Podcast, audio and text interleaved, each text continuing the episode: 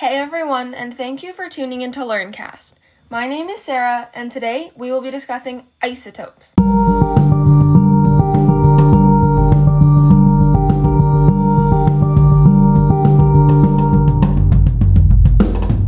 So, to start off, we'll be talking about what an isotope is. Basically, atoms of the same element can have different numbers of neutrons. So when they have the same proton number but a different neutron number, that is when you get isotopes.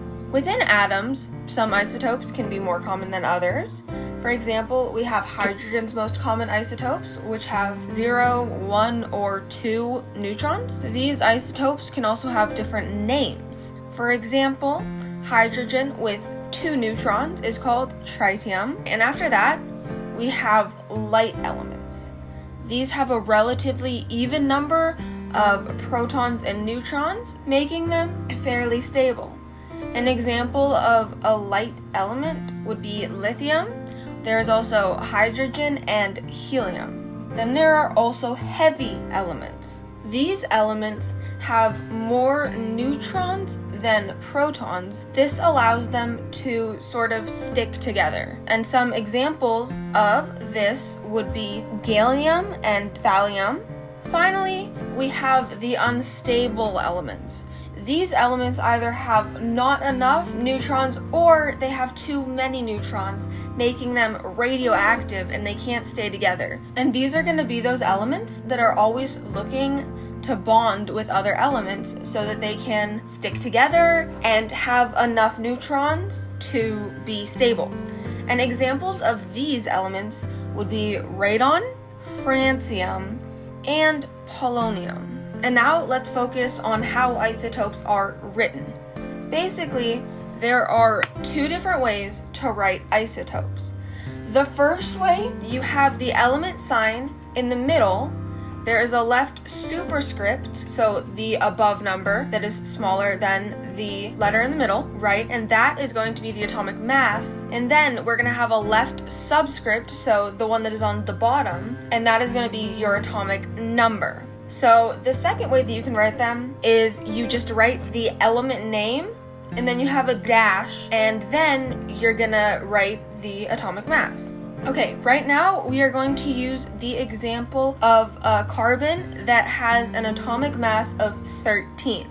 So to write this, you could write the word carbon and dash 13 or you could write the C of carbon, so the element symbol, with a superscript of 13, so the above number being 13 because that is going to be the mass, and the subscript to the bottom number is going to be 6 because that is the atomic number of carbon.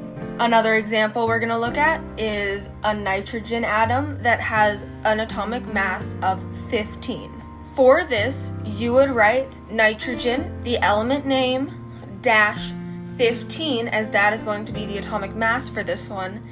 And then to write it the other way, you would write N, the element symbol for nitrogen, with a superscript of 15 and a subscript of 7, as 7 is going to be nitrogen's atomic number.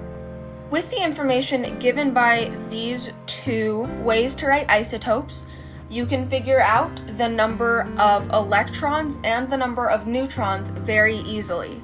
The number of electrons is going to be equal to the atomic number. So if you're writing the first way to write it with the superscript and subscript, you can just use the subscript as your electron number. And then to find the neutrons, what you're going to want to do is subtract your atomic number, so your number of protons, from your atomic mass, and that will give you the number of neutrons. Okay, guys, so in summary, atoms with a different number of neutrons are considered isotopes and can be notated in a couple of different ways. Also, each atom will have a preferred number of neutrons, whether it be less than, equal to, or more than the number of protons in said atom.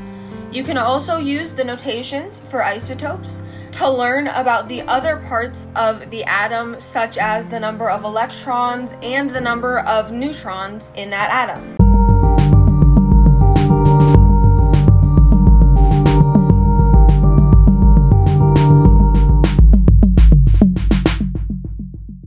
Thank you for joining me for our review of isotopes.